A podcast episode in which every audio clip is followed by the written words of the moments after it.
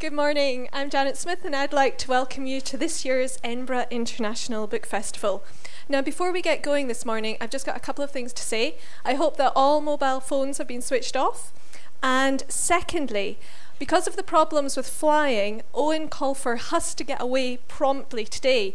And so at the book signing, which is happening next door, he will in fact just autograph books. There won't be time to dedicate every single book. But I'm sure you understand with the situation at the airports at the moment. Now, as a fan of Eoin Colfer, I think that it's fair to say we've come to expect quite a lot from him. That's because in all of his books, he gives us so much we get adventure and mystery, lots of humour, we get incredible situations and incredible worlds. But because he's such a good writer, we believe it all. We believe in kick ass fairies, we believe in techno whiz centaurs, and most recently, we believe that if you're a primary school boy, you can be a signed up private investigator. And this year's been a bumper year. We've had not one, but two new Eoin Colfer books. First of all, we had Half Moon Investigations, which introduces us to a brand new character, Fletcher Moon. And oh joy, yet another Artemis Fowl adventure, Artemis Fowl and the Lost Colony. So, with that in mind, plus a tour of America and a stand up comedy tour of the UK, it's an especial thrill and pleasure to have Eoin able to take time out of a very hectic schedule and be here with us in Edinburgh today. So I would like you all to join me in giving a very warm welcome to Eoin Colfer.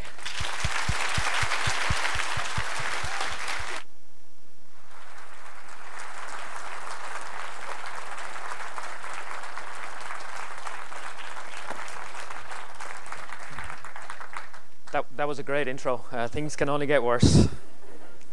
Um, I'm sorry but I have to rush off after this, but uh, I, I let the airport uh, lost my bags, so uh, I have to try and get them back before I leave.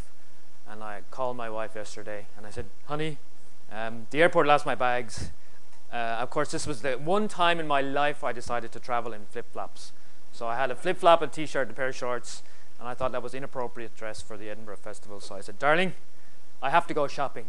And she said, What? Go shopping unsupervised?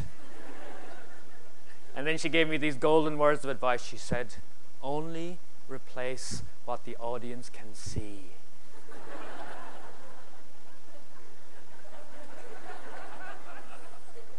I'll just let you think about that and digest the full horror of those words. But no, I rebelled and I bought the whole lot, so everything is new. So I may kind of be going like this and this is not because I'm transforming into Mr. Hyde, it's because I hate labels on the back of my shirts. And uh, like many people, I think I sit down with a little razor blade and I cut off every single label. Sometimes in frustration, I rip them off and the whole back comes off the shirt. So I don't know why I'm telling you all of that. Uh, anyway, uh, thank you for coming, and especially the parents who no doubt don't want to be here. Uh, they want to be home in bed. I sympathize. Um, I've had some very extreme ways of dads getting out of readings that they promised to go to six months ago. Uh, and one, it was in England, it was during the World Cup, and uh, it was the night England were playing. Uh, I believe there was a penalty shootout at the end of it. Um, and there was a crowd of dads with their sons at an Artemis Fowl reading, and the malevolence coming from the parents was unbelievable. Like they were just, you better be funny, you little Irish. just because you didn't get into the World Cup doesn't mean you. So one dad, and I'm convinced he had a baby as well, and the baby started crying. He went, "Oh, the baby! I'll listen. It will be bad. I'll take the baby." Yeah. And I'm convinced he pinched that baby to make the baby cry, uh, so he could go off. Anyway, um, I've written two books this year. Well, I've come out. Um, this is uh, Half Investigations, which is the reading for today. Are there any Artemis Fowl fans in? Get out! You're all Artemis Fowl fans. Well, maybe we'll have a look at this uh, later on. Um, this book uh, is all about uh, the power of imagination and curiosity. When I was a young boy, um, I, I really, really wanted to be a private detective. And I had this imagination uh, where if something really boring was happening, uh, like an adult talking to me, I would go off into these flights of fantasy, uh, which I still do. I could be driving along the road listening to Jonathan Ross on the radio, say, and I can tell there's Jonathan Ross. What would happen if I went on the Jonathan Ross show? And then I would have this really heated argument with Jonathan Ross in my head and get very annoyed at him. And I don't like him now. Uh, even though I've never met him. Uh, I just had this. He asked me a real bad imaginary question, so I don't like him anymore. Uh, and this is what Fletcher does. He kind of takes over in reality from where my imagination left off. When I was a kid, if I ever heard of any mystery or something went missing or they couldn't find somebody, I would invent these elaborate scenarios where I would find them and I would become the hero. I remember one of my favorite scenarios. This is terrible, right? I would be sitting in the church at Mass, and the Masses in Ireland are very, very long. And uh, th- there was a priest there who um, he was so old that he couldn't speak properly, and he was so it was like you didn't know if it was Latin or English. It was kind of and you'd be amen, amen, amen. No, oh God! Or sometimes you'd jump up on your own and stand up, and it'd be it'd be the wrong time, and you would have to sit back down again. And my fancy was that a grenade would come hurtling in through the stained glass window and roll across the floor, and everyone else would be horrified. But I would jump up and grab the grenade and throw it throw it towards the window, and everyone would be, would be saved except the priest who would accidentally be hit by one bit of shrapnel right,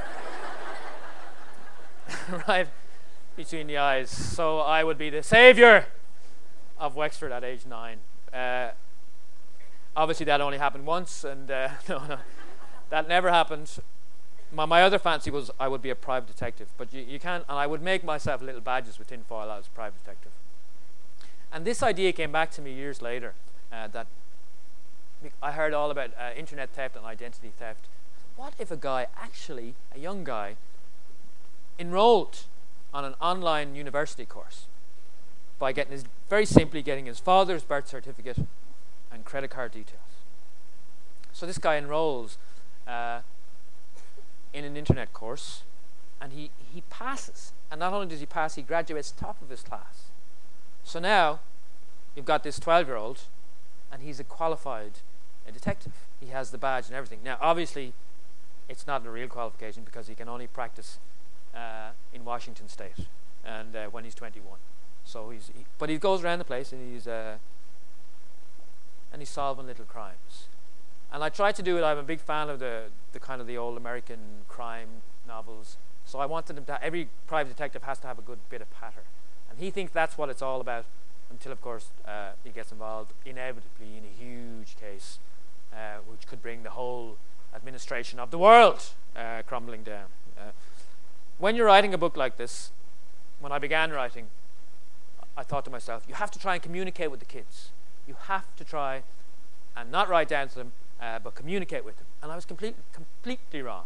You cannot communicate, uh, you cannot try and communicate with kids uh, at their level because you will never uh, get to their level. Because kids, and this is true, especially boys, I have a nine year old boy, all boys, everyone here, much as you don't want to believe this, every boy here thinks his father, his teacher, and all adults he knows are stupid. Okay? He thinks that we, they think we are incredibly thick. And if we try and say anything, they will just kind of sneer at you and say, What what are you saying with uh, you say hey hey that song that's that's really dope. And they say yeah there's one dope in here yeah. So don't try it. My son likes to tell me i'm stupid um, often uh, but he cannot say the word stupid because i will punish him. So what he does is he comes up with a different way of telling you you're stupid and your kids might use this i might be giving away a secret and this, the way that they do this is they have a code word and the code word is uh, actually. Uh, if your child says to you, actually, that means, guess what, Dad? You're thick. For example, I will say to my son, I will say, Finn, go to the table and fetch me my book. It is in the middle of the table. He will shuffle off. You think I asked him to pull off his own arm and eat it. Uh, Give me my book. I'm having a great life have to get your book. I'm not your slave. I'm not your slave. so he comes back 20 minutes later and he says, Dad, there's no book in the middle of the table. I'm saying, look, there's, there's the book. It's in the middle of the table. Don't annoy me. Go and get it. You. Did you wiggle your bum at me? No. I'm itchy. Maybe if you taught me more about hygiene, I wouldn't be itchy. So he goes down to the table. He comes back another 15 minutes later. And he says, There's no book in the middle of the table. I said it! I can see the book! Look, I can see it. It's in the middle of the table. And he says, It's not in the middle of the table. It's two inches to the left. Actually.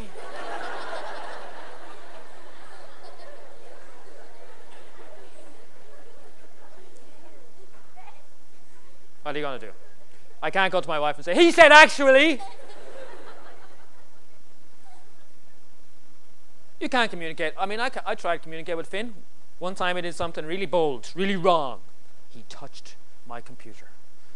And in the writer's house, I, I, I bought another computer so he could have the computer he wanted to touch. But now that I have the other computer, he's not interested in this one anymore. He would think this computer had leprosy. So I was giving out to him. And his face just went, he, when I'm giving out, he's got a little radio. Do, do, do, I'm saying, you never touch my computer. And he said to me, Daddy, Daddy. I said, what? He said, if I had to have a spare finger, I think I'd have it made out of toffee, so then when I'm finished sucking it, I could stick it in the air and catch flies. and I said, Well, well, I think I've made my point.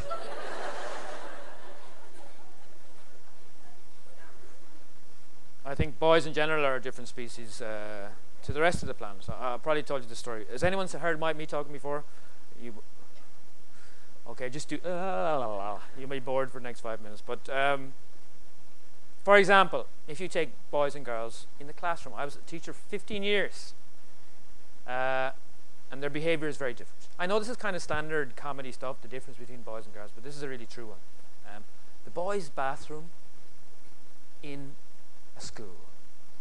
Anyone who hasn't been in there for a few years will forget the, tr- the true horror of the boys' bathroom. I'll give you one statistic, okay? I taught for 15 years in the same classroom. In that time, the plumbing in the girls' bathroom was fine. The plumbing in the boys' bathroom had to be replaced three times because it was rusted through. And I'll let you think about that for a while. and this is the, the reason for that is that boys are always distracted when they go to the bathroom. If a girl wants to go to the bathroom, say a 10 year old girl, uh, she doesn't want to draw any attention to the fact because it's private, and so it should be. So teacher standing up, you're talking about whatever, and the, girl will just raise her hand maybe to the level of her shoulder. And that's it. There'll be no talking. It'll just be. If she is completely desperate to go to the bathroom, she may wiggle her fingers gently. the teacher will see her and he will say, or she will say, well, there'll be no talking about it, and the girl will slip back quietly and go to the bathroom. If a boy wants to go to the bathroom, he thinks this is a matter of national importance. and that his every bowel movement should be recorded for posterity. He will want to tell you where he's going, why he's going, what he's going to do, what brought it on. So he will throw back his chest, put up his arm, and say, Teacher! Toilet!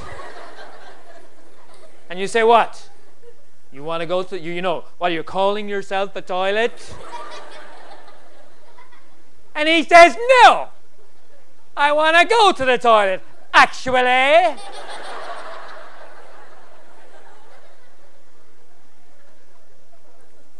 and then you say, Well, go then. He said, First, I think I should give you the details. it all began at half past seven this morning when I had a bran muffin and some orange juice. You say, Get out! so he can't just get out, obviously, because that would cause no disruption whatsoever. So instead, he follows a route that he has planned on his hand for the last 15 minutes. and in this route, he will whack every friend in the back of the head. He will poke him in the ear, smack him in the eye, do whatever he can accidentally knock all their books off the table, and then he is the perfected innocent look. It's a bit like a wobbly headed fish.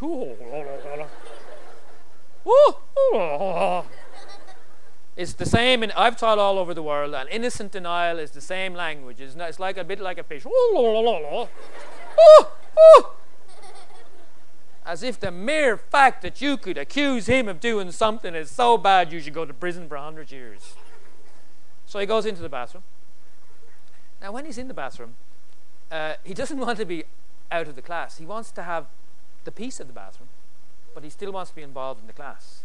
He doesn't like boys hate the fact that they might miss something. If you ever want your boy to come for dinner and he won't come down from his bedroom, don't say, "Come on down to your bedroom. Come on down from your bedroom." Just go. and you, what? What? What? That's how you get him down. So anyway, he's eventually he's in the bathroom. Uh, and he's sitting down doing whatever he has to do. And he want so he's got his leg he's got the door hooked open with his foot. And he can kind of have here and he's still talking to his friends. Hey Frankie! Guess what I'm doing? like there's only two guesses really, you know. also he will try and answer the teacher's questions. So the teacher was doing geography when he went in. But now he's been in there so long he's doing maths and the teacher saying, okay, 14 multiplied by 5. And from the bathroom comes, Pakistan!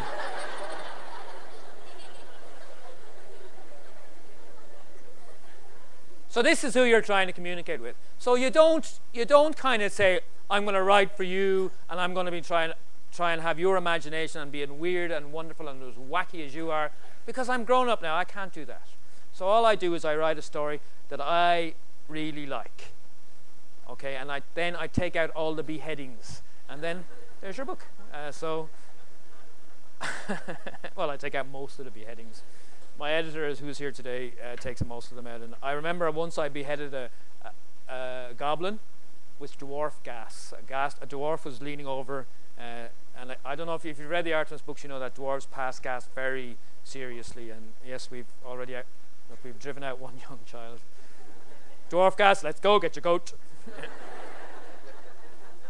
there must be some standards commission somewhere. Uh, so this dwarf was bending over to pass gas, and he passed gas, and there was a, a goblin behind him, wondering what was going on. Hey, what's going on here? And his head got blown off, and went rolling down the corridor. I thought this was fantastic, and uh, the, the dwarf stands up, and Artemis is kind of shocked, and the dwarf is delighted. He says, "Did you see the look on his face?" And Artemis says, No. And the dwarf says, Will I get it for you? we had to cut that, uh, unfortunately. I thought it was very funny. I suppose me telling you about it kind of ruins the point of cutting it, really. But uh, I have another son who's three, and he is what I like to call now, he's in his Caesar period, uh, in that he does not talk about himself as Sean, I am Sean. He talks about Sean in the third person as if Sean is an invisible person sitting beside him, and he consults with Sean. For example, I will say to him, Sean, are you going to eat your dinner? And he will look at me. Sean says no. and therefore it's not his fault, it's Sean's fault. I say, You are Sean! And he said, Sean says, Stop talking.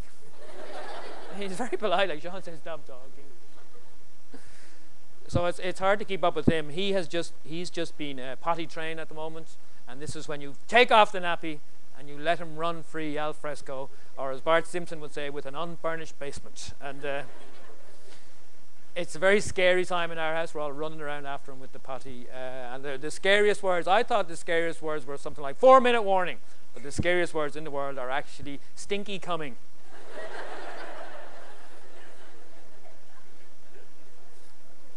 we said we said to Sean, uh, you know, Sean, did you do that poo on the floor? Sean did it.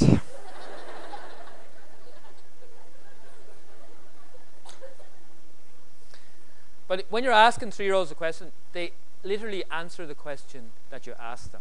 So our questions have become sometimes grammatically incorrect. So, for example, when we say to someone, What do you think you're doing? we actually mean, Why are you doing that? You know, but when you say to a three year old, What do you think you're doing? Well, I'm, I'm wee weeing on the dog.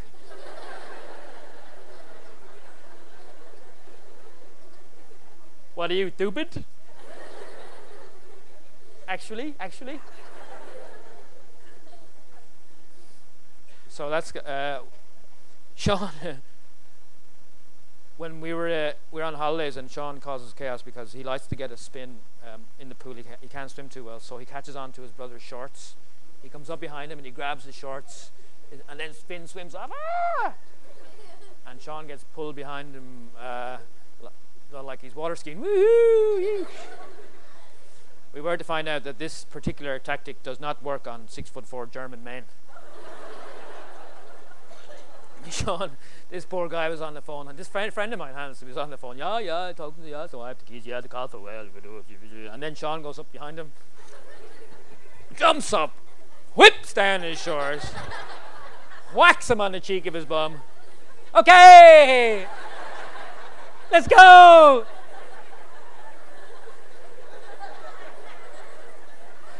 In your own time.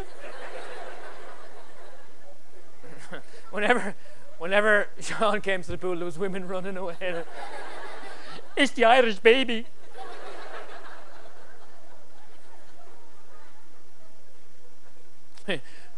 the uh, we didn't know this, but apparently uh, he wasn't nappy trained at the time, and, and, nappies attract bees and wasps if they're getting full. If you're on, that's a good tip. Uh, if you have a little child on holidays and they're wearing a nappy, change it regularly, or they will be chased by bees. Oh, he didn't know. And Sean would go rushing past like this. And we was, oh, look, he's dancing. Oh. oh, look, he's throwing himself in the deep end. Oh. oh, dear. So, but he, when he was in nap, I know I'm talking a lot about nappies, but when you've got young kids, it's kind of a large part of your life. Um, when he was in nappies, he would use the nappies, and this is amazing. And I read about this. He would use them as, as a, way to get power. Okay, kids have no little kids have no power. Bigger kids can tell you what they want, and they can say the word actually a lot to you, and they can insult you and do all sorts of things, and they can have power. But little kids can't have any except by crying, and also uh, by the threat of filling up their nappies at an awkward time. So Sean realizes this early on, and we're saying, "Okay, Sean, let's go. Let's go to school." We have to bring Finn to school. Come on. And he's going, watching Barney. Or he would probably say, Sean is watching Barney. And I would say, no, Sean, come on, let's go. And he'd go, shampoo. I'd say, okay, you stay there, you stay there, back away from the baby. You stay there, I will go and bring Finn to school. You just stay there, you, that wino will mind you. I'm going there. so one time we were in a hotel, and we are up uh, we're leaving the hotel, and Sean sees the elevator. Now, like most um, kids, he loves to press buttons. Uh, so he says, "Oh, elevator!" Sean, Sean wants to go to the elevator. I said, "No, I'm doing an interview with a Japanese lady. Uh, she's calling me in five minutes. We have to get outside the hotel." And he said, "Sean wants to go elevator." I said, "No." He said, "Shampoo." I said, "Okay, in the elevator." So we went in the elevator, and Sean is pressing all the buttons. and I'm thinking, you know, uh, this, this could work. We're going up and down the elevator. No one else getting in. Phone rings. I'm doing the uh, interview. Everything is fine. Uh, and we're chatting away, and the woman is asking very nice questions. She's been really nice, and I'm answering away. Uh, but then I start to lose reception because we're in an elevator. And I say, oh, I have to get out of this elevator quickly. So I said, Sean, okay, we have to get out. Guess Sean, no, get out. I said, Sean, you have to get out. John says, Stop talking! and finally, I said, John, I'm going to put my foot down now. I am the authority figure. I said, John, getting off the elevator. And I always notice, I don't know how many people, I get locked, lockjaw when I'm really angry. I can't speak. And Sean says, okay. And he put this, I'm not kidding, this is, he put his hands on his knees. He winked at me and he released at least three yards of poo. It was. It was like someone pulled a string on a life jacket. Boom!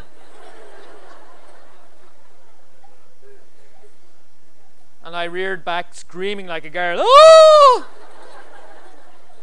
and the smell started. That's the thing about these new nappies; they're really porous, and they don't. We don't have the plastic pants anymore, so they let out the smell, and the smell started to come out. And it was so bad that it almost had a color, and it was filled up every square inch of the elevator. And I was trying to lean my face against the cool metal.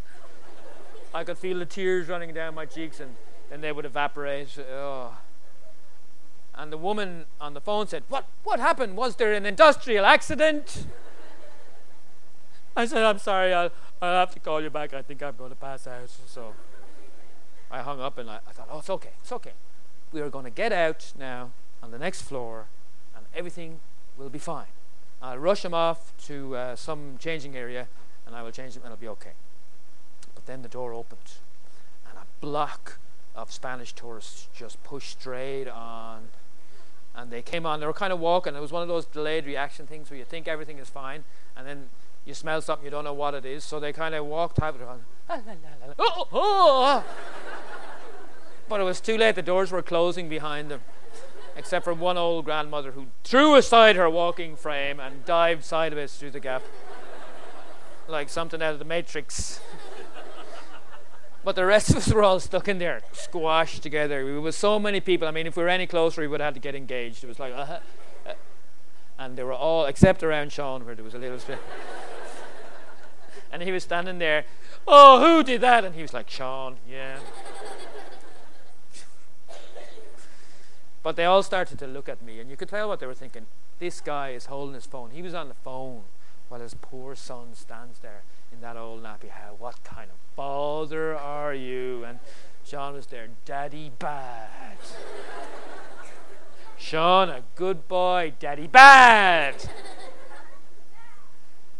so we got down after suffering for about, I know, it seemed like an hour and a half, it was probably 15 seconds.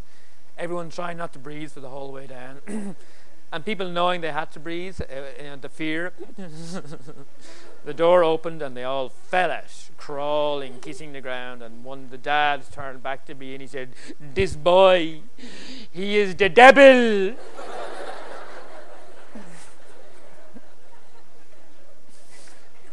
so that's one of the, the, the many exciting escapades that Finn and Sean have uh, gotten me into. Obviously, this is all between us. If you ever meet my sons, I never. I did once. I wrote, put Finn in a book. In the the Legend of Spud Murphy. Do you know anyone read that book? And there was a just a little passage in it where Finn and his cousin were in the back of the car arguing, and it's amazing. Well, if you have kids, you'll know. Most most of you here are, are eight, so you probably don't have kids, but the grown-ups. Um, they will argue about absolutely anything. And Finn and Jack, his cousin, were in the back of the car and they were arguing about who owned the air in the back of the car. and Finn was saying, This is my daddy's car. My daddy owns the air. And Jack was saying, Well, I'm a person, so I carry around my own air with me, and my air goes to this line. And don't put your head across that. Get out of my air! Get out of it! And this went on until they got home and they got to the room and they had bunk beds. And Finn said, Well, I'm on the bottom bunk, so I own all the air on the bottom. If you want to breathe, you have to go up on your bed. so poor Jack was outside the door going, I thought this was hilarious. And my wife was saying, Stop arguing, you two. And I'm saying, No, no, let them argue. This is fantastic. Except I was driving, so that's probably bad. Um, so I put this in a book and I said to Finn, Hey, Finn, uh, you remember, do you remember that time you were in the back of the car arguing about the air? And he said, Yeah. I said, I put that in a book. And he's, he said, You put me in a book? He said, Do you mean to tell me that there are children all over the world laughing at me? I said, Well, hopefully. He said, You are never to put me in a book again, and you are never to talk about me in public. So I don't. so don't bother asking me, I won't talk about him. Yeah. So anyway, um, I've talked for a while. Uh, so maybe it's time for some of you to ask a few questions um, before we get to signing. How many people have books? Why don't the rest of you have books? Do you know how long it took me to get here? I was stuck for three hours in. Uh, has anyone come up from Heathrow? Uh, well, it's, it's a nightmare down there. So, if if you have a choice and you have to go back, just get a bike or something. Because uh, anyway, so questions. I want to get you to give me your name before you ask the question, so I know who I'm speaking to. And I think we ha- is there any mics, or are they just going to shout out? Oh, we have we have we have a mic, or two mics, two mics. So we'll start over on this side. Anyone over here? There's a boy there. Hold on, we get the mic to you. Now tell me your name and what your question is. Um, my name's Duncan Bowyer, and um, what's the in the on the back of the um, new Artemis Fowl book? It says Artemis Fowl's met his match, and it's a human. What's the name of the human? The human, uh, the human uh, that he meets in this that is a, uh, is called Minerva Paradizo, and she's a, a French girl who's just as well. She might be just as smart as Artemis, and so she she wants to capture a demon, and he knows if she does capture a demon, she's headed down the same path that he was. So he has to stop this. And also, as you can see, demons are very, very dangerous.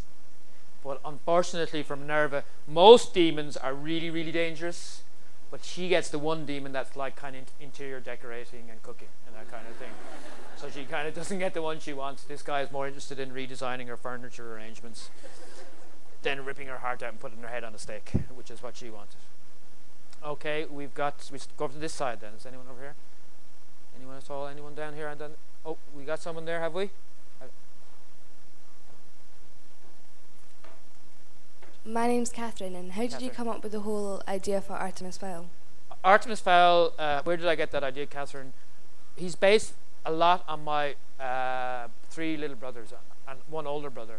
Uh, and the one he's closely based on is my brother uh, Donal who was kind of like a child criminal mastermind. And his expertise was he could get anyone out of trouble. And he developed a system for this. And his whole theory was if you can turn your mother's or father's annoyance to uh, sympathy, you will get out of trouble. So what you do is, it's got several steps. The first step is uh, you put your head on the side, uh, open your eyes as wide as you can, and wobble your lip. What you have to do is you make your, your parents think, remember you when you were a baby. They have, they, you have to make them have a flashback. But you can't just say goo goo gaga because that's a bit obvious. So you have to be subtle about it. The second step is you express affection for the parent because we like that. And the third step is um, you pretend you're injured. And the fourth step is you mispronounce something in a babyish way. And that whole package uh, will get you forgiven. So, for example, your son uh, has just taken uh, a big nail and scraped it along the side of your new car and you jump out the door and you've caught him, you say, What are you doing? It was a little child who said, I'm scraping a nail down the side of your car, stupid. Uh, but if it's an older child, he will flash back to being a baby and he will say, I love you, Daddy. and I hurted my elbow.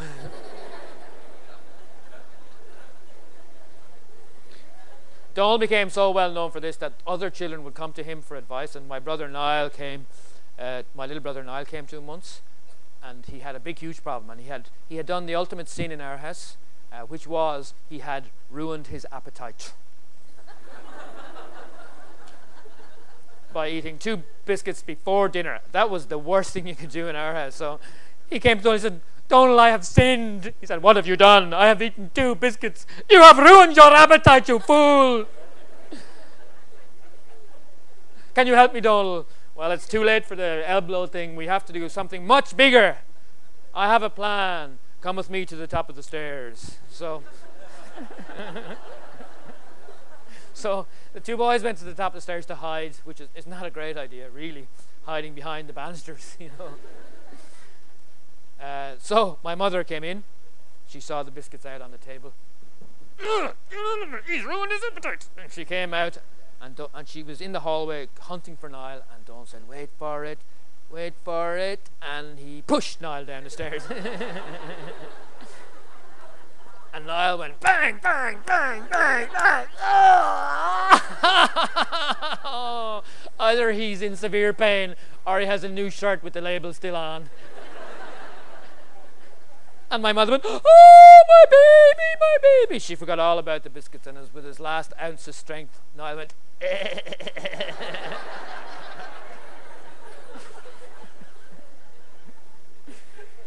What was the question? Uh, okay. Anyone down the front here? Oh, this little boy here. Sorry, this big lad here, I should say. My my name is Callum Gunji, and how how long did it take to write your new Artemis Fowl book? Uh, the new Artemis Fowl book took me about 10 months um, to write that. So it, it- we kind of finished early, which is why we brought two books out this year. Uh, so yeah, about 10 months. It usually takes about a year to write a book for me. If it's, if it's a little Captain Crow book or something, it would take about two months. And then if it's a novel, pardon me, it would take about a year. So for it's a strange life being a writer because for most of the time I'm in my shed in the back of the garden and I'm writing away on my own, laughing at the computer. And it's a sad thing to see a 41 year old man laughing at a computer. and, I- and when you're on your own, you don't even feel you have to use the English language.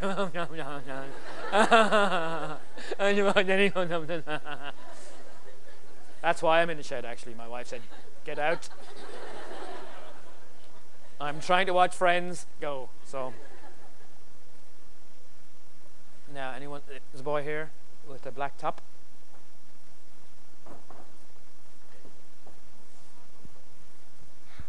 I'm Matthew. Uh, is there going to be an Artemis Fowl book out? Is there going to be an Artemis Fowl book? Matthew, that's a hard one to answer. Film. Ye- a film. Uh, I've been. The film should. I know I say this every year, uh, but they're supposed to be making the film sometime this year. Uh, uh, and I've been working on the script myself now, so it's going to be great because what we did was we took the first book, and I said, well, all the people, a lot of people who come to this will have read the first book, so let's add something onto the end. So we took all the first book and then added a huge, big uh, new ending as well. So it's like two endings. So I think you. If you're a fan of the book, you'll get the book, but then you'll get this thing you're not expecting. Well, obviously you are expecting it now, but.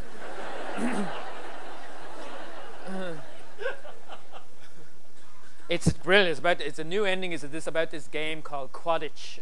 No.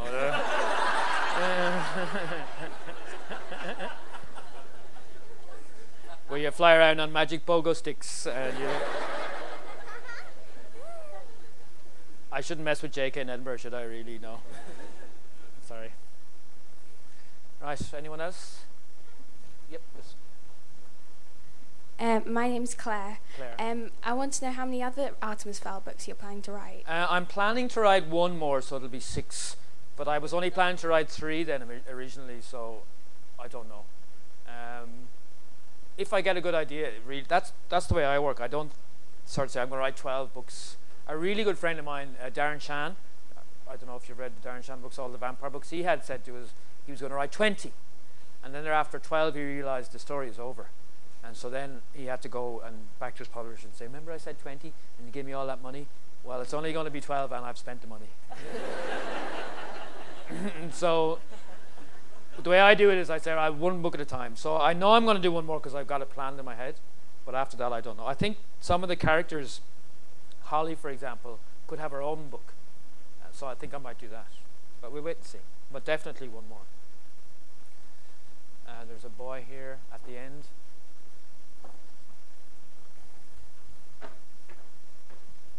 My name's Sean, and Sean. um, what gi- what gives you Are you Sean now, or is it the guy beside you?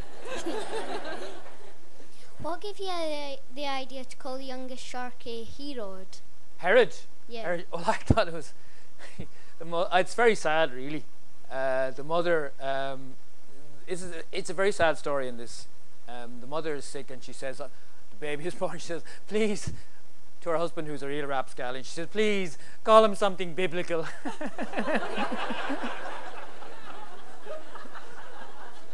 All he can think of is Herod. He's a, he says he knows Jesus and Herod, and he can't call him Jesus.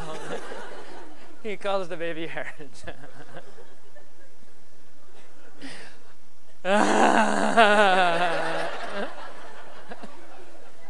And that's why I'm not in the house anymore. yeah, I can see a baseball hat up there and an arm. It's is great exercise for these guys. You try and pick someone at the opposite end of the room every time.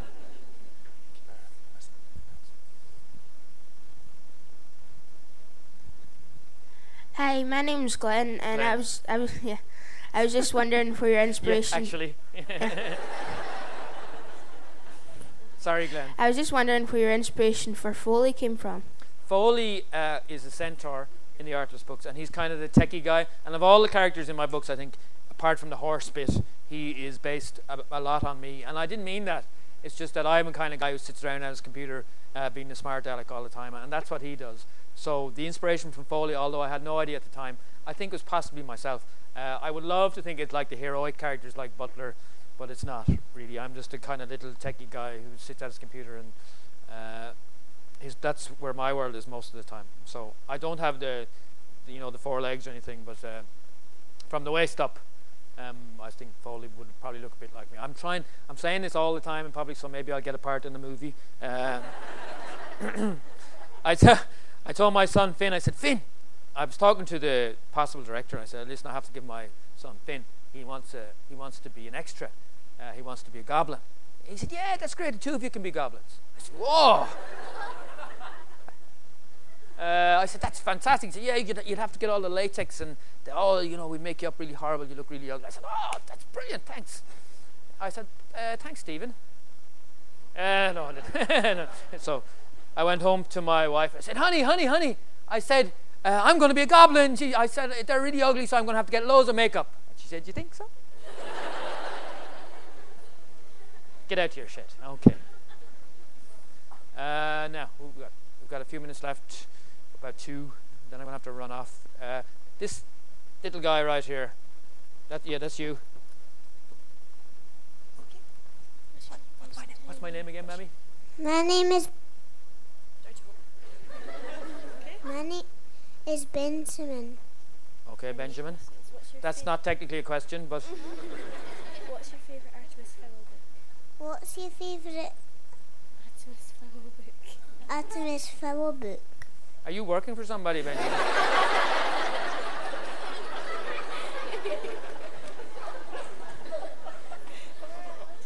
Benjamin, I'm sorry, I shouldn't be. Uh, my favorite Artemis Fowl book. I don't know. It's always the latest one. I I think uh, I really like this one. Uh, It uh, it's it's the biggest one and it's really shiny. Ooh. and this is calculated uh, to hypnotize the boys in the bookstores. Very often, people come down to Waterstones and they find boys just licking this book. Ah. they say, "Do you want that book?" I must have the book. they don't read it; they just lick a hole in the cover. So, so I, I really, I really like that one. But you're too young for this now. Well, it's a bit scary. Look, so maybe wait on. What age are you now? How- Five. You're five. Uh, and can you count up to five? No way. Go on then. One, two, three, four, five. Very good, good. Well, all you have to do to get a clap from you people is count up to five. You could have told me that 45 minutes ago. Okay, thanks, Benjamin. This, this girl here, I could, I, I could just see l- lovely long blonde hair. That's all I can see. Your hand has gone down now again. Up. Oh. Oh. oh. Just talk among yourselves. My name's Ellen, Ellen. and which of your books would you like to be a character in? Um, I would love to be uh, one of the uh, sprites in the Artemis Fowl books because they can fly, and sprites because they can fly, they're kind of like uh, young men with sports cars. They think they're the coolest beings, on, so they just fly and going, "Hey, hey, little pixie, see you later." You know, so I, I would I would love that, and I think every child has dreams of flying, and they dream about when they, you know just flying on, and I that's a very strong urge, uh, and I think I still have that if I could fly. I would, and I wouldn't lose my own bags. Am I bitter? Is that coming out? well, I just let that go. Okay, move on. Now, time for- one more. If you don't, a- if you don't get your question out, I can see you outside. So we'll just ask this boy here. I'm sorry about the rush, but we're Uh, I'm Fergus. You said Fergus. that you'd uh, met Darren Shan. Do Yes. you uh, know any other authors? I do. I know loads of uh, writers. That is one of the nicest things about being um, a kids writer, as you, you get to meet them. I know uh, Anthony Horowitz, um, who wrote the Stormbreaker things. I know uh, Ian Whybrow, who's here. I know Ian Rankin, who's around somewhere. Uh, I know loads of people, know, and it's great. And because I feel about meeting them the same way as you would, I'm just oh, I'm you know how I, I'm. It's, it's you meet your heroes, and people like Michael Morpurgo, who's been you know a brilliant writer for years. Getting to meet him is just uh, it's just amazing, and so um, yeah, it, it's a great position to be in. Obviously, most of them won't talk to me anymore, but. Uh, but it's it's lovely to go to a festival. That is one of the high points to go into the author's tent, and I still feel oh I shouldn't be here. I'm going to be kicked out, and I go in and I sit down with all the other writers and, and we have a chat. I, Charlie Higson, who wrote the Bond books, I, he's talking. Is he talking at the moment or later on? Later on. Well, you should really go and see him. I, am sure all the dads want to go and see him anyway, and hopefully go well, Ted. Uh. but uh, so yeah, I do. I know a lot of them, so that's great. That's wonderful. I, am going to leave you a little story. Uh, and then I'm going to have to go. One of the questions, or the question we've already been asked a few times, is about inspiration. Uh, so I want to tell you a little story that says uh, where you get your ideas from. Now you get your ideas from everywhere and every day. This is a story I tell quite a lot, so maybe a few of you have heard it. It's a short one though. Uh, so if you keep your eyes open wherever you go, there's always going to be one or two strange people in the audience who would be uh, great in a story. I'm just looking around me here two or three dozen here, I think. but I was at one event in America uh, about two years ago, and I was talking away, and I noticed there was a little guy sitting in the front corner there uh, with his mother. Uh, and beside him on the wall, there was an electricity socket and a switch. Okay, this guy had one arm in a cast; he had broken arm. This is what the guy was doing. He was licking his little finger, and then he was jamming it into the electricity socket and flicking on and off the switch.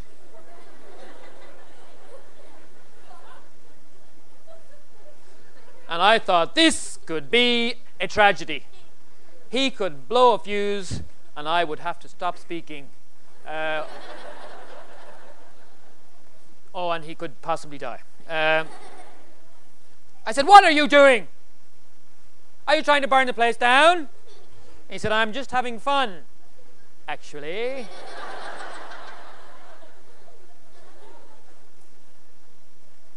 I went like that. In America, apparently, it's even illegal to do that too. so his mother dragged him away from the socket, and she came up to me after the show, and he's a lovely little fella, just a bit mad like my own son. And he said, uh, "I said, what happened to his arm?" Oh, she said, "He's always doing stuff like that, socket on the arm." And I said, "Well, how did he break his arm?" She said, We have a tree in our back garden. You'll have to imagine this American woman is of Irish extraction because I can't do American accents. So he, we have a tree in our back garden.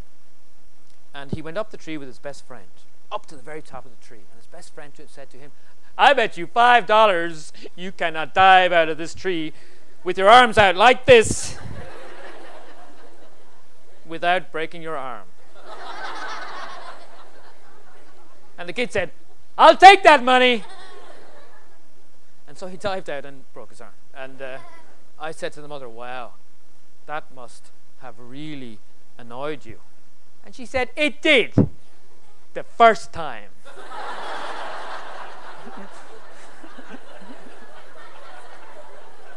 so when his, when his arm healed up, his friend said to him, Give me the $5. And he said, No, I'm going to do it. and he went up and he dived out and he broke his arm again. And for all I knew, no, he's doing it still. and uh, if you keep your ears open, uh, you'll hear stories uh, like that all the time. Now, I have a little favor to ask, um, because I'm trying to get to this as fast as I can. I have to get out that door and to the signing table. Okay? So all I'm asking you to do is to keep clapping until that door closes. Thank you very much. Goodbye.